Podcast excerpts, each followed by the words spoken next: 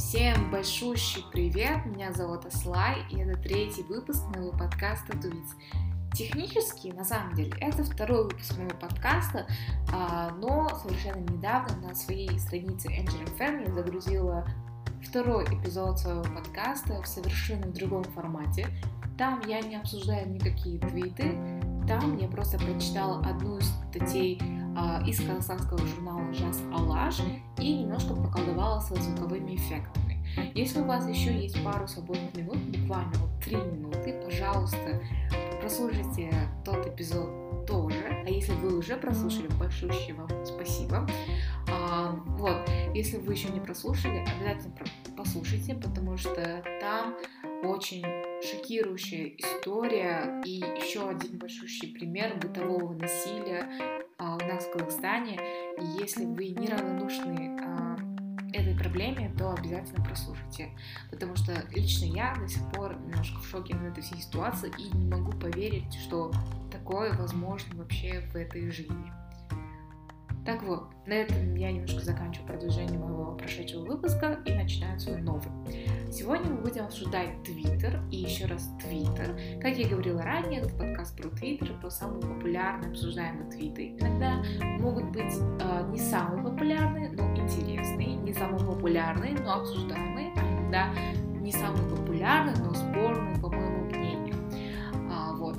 Ну, как говорится, мой подкаст, мои правила немножко не демократичные а, способы. Да? Вот. На прошлом эпизоде я говорила про роль MedSupport KZ, распространение вакцинации и вообще в целом про их работу а, вот в эпохе а, fake news ов и выразила огромную благодарность. Сегодня мы вместе с вами обсудим твит одной из основательниц MedSupport KZ Даны Акильбековны. Твит очень обсуждаемый и, на мое удивление, очень спорный. Сразу говорю, это не про ковид, это не про вакцинацию Но немаловажно, это про образование. Так вот, а, а прежде чем читать сам твит, давайте я расскажу basic information про твит. Это а, твит был опубликован 28 апреля 2021 года в 4.50 7 часов дня. А, твит имеет всего лишь 5 ретвитов, 15 ретвитов с цитатами и 136 отметок нравится. Как говорила ранее, не самый популярный, но спорный и интересный, по моему мнению. Так вот, читаю твит. Написала докладную на студента за плагиат. Копипаст на 85% текста. 85, Карл. Дала второй шанс, стало 74%. Оправдывался смертью мамы. Я поверила бы ему, если бы в прошлом семестре он не говорил мне то же самое, когда задавал, завалил тест. Рекомендовала отчислить и отхлестать по рукам. На самом деле, когда я первый раз прочитала этот твит, то ничего спорного, ну, интересного я не заметила. Одно такое э, банальное происшествие в универе, в обучении и последствия всего этого. Вот и все, подумала я. Но, однако, ответы э, к этому твиту меня удивляли все больше и больше. Например, пользователь Марципан написала или написал. Вы думаете, что он может наврать об утрате? В действительности траур у всех по-разному протекает. Может, ему нужна психологическая помощь и поддержка. Может, он физически не успевает. Все мы разные. И еще продолжила. Я сталкивалась с людьми, которые, к сожалению, впадали в депрессию на год и больше. Имхо. Но может стоит поговорить с человеком, с его сокурсниками, близкими и узнать все от и до, а не любить с плеча. К этому ответу ответила сама Дана Кибековна, и вот ее ответ. Понимаю, я с ним говорила и в прошлом году, и в этом. Пыталась идти навстречу, но это нечестно по отношению к другим студентам, у которых тоже много проблем и дел, но они справляются. На самом деле, вот после такого вот этого мне казалось, что все, гештальт закрыт, обсуждения все закрыты, и все уже разошлись по своим другим твитам. Но, однако, нет. У людей появляется еще больше вопросов, претензий к самому учителю, но на самом деле касаемо вот ментального здоровья человека. Да, действительно, человек э, пережил очень большую утрату, и это ну, очень большая нагрузка к его ментальному здоровью. И на самом-то деле мы же по твиту видим, что э, Дана Акельбековна дала второй шанс, шанс человеку, но как бы он сам не воспользовался им в правильном, ну, в правильном направлении.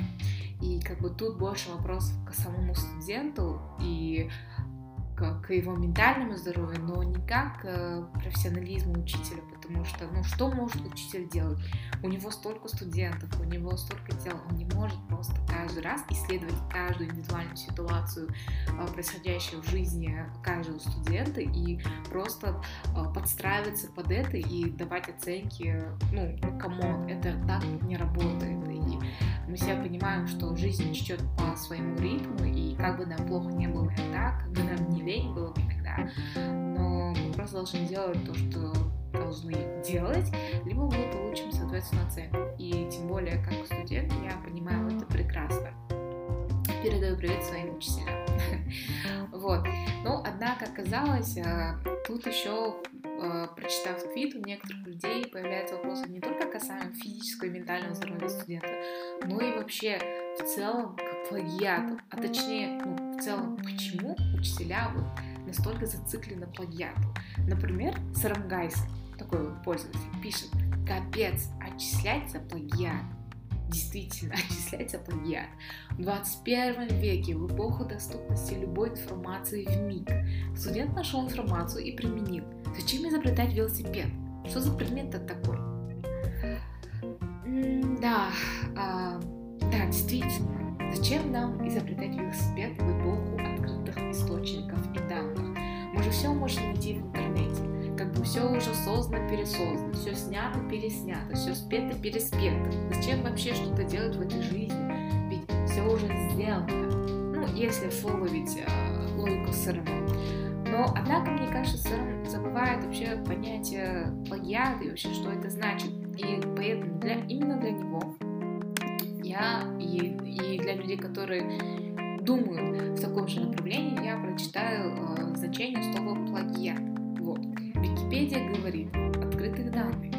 Плагиат – умышленно совершаемое физическим лицом незаконное использование или распоряжение охраняемым результатами чужого творческого труда, которое сопровождается доведением до других лиц ложных сведения о себе как о действительном авторе. Что вы поняли в этом? Вот в это значение. Я лично поняла это так, что плагиатом является то, что вы берете у кого-то чужой труд и говорите, что это ваше.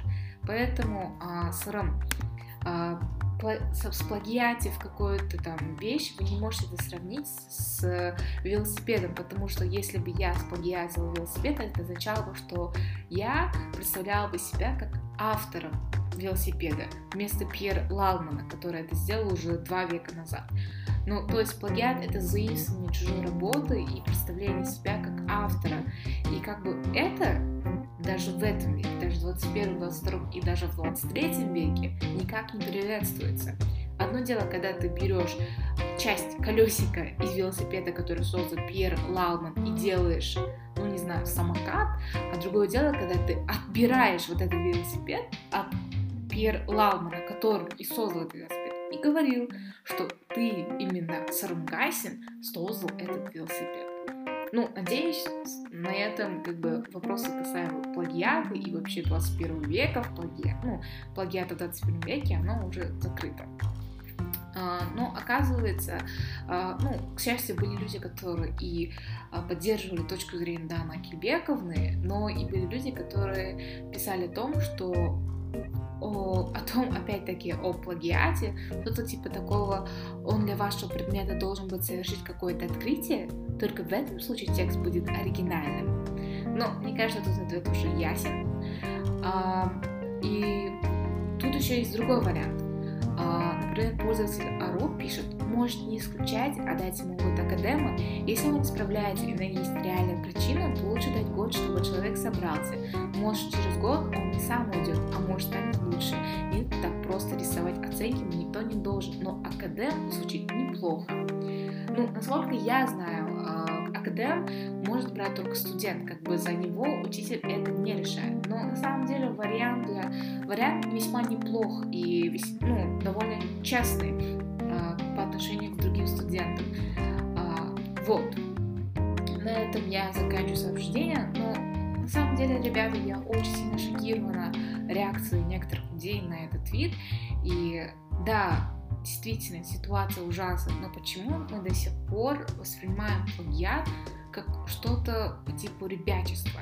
Ну да, я скопировал весь текст, но что в этом такого? Ну, в этом очень многое есть. Как бы а, одно дело, когда ты используешь какие-то вещи для своего research а, а другое, когда ты полностью копируешь это. И как-то поощрять это, и как-то оправдывать эти действия, тем более там с аргументами по типу «это 21 век», это не камильфо. Ты либо делаешь свою работу хорошо, либо просто отстаешь, и все. И тем более доказывать обратное, и там использовать какие-то высокопарные слова и говорить «come on, ребят» и тому подобное, это вообще бессмысленно. И на самом деле, наверное, если бы я была Даной Акильбековной, то написала бы большущий ответ а, пользователю как Срм Гайсин, и захотел бы доказать ему обратно. Однако э, я думаю, что у Кельбека ну, просто нет на это время, поэтому и записала такой подкаст Д. Так вот, на этом я заканчиваю свой третий эпизод. Если вы э, имеете вот точно такое же мнение, пожалуйста, ну, солидарны, солидарны со мной, пожалуйста, ставьте свой лайк, там, делитесь своими друзьями с этим, с этим подкастом. А если нет, подписывайтесь, подписывайтесь к Сарму Гайсину. Шучу. Так вот, а, ребята, да, немножко, мне кажется, выпуск вышел сжатым, не собранным, но э, все-таки в этом, кажется, есть свой какой-то шарм. Если вы с этим согласны, слушайте меня дальше. Дальше больше, дальше интереснее, и надеюсь, полезнее. Так вот, до скорой встречи, всем пока!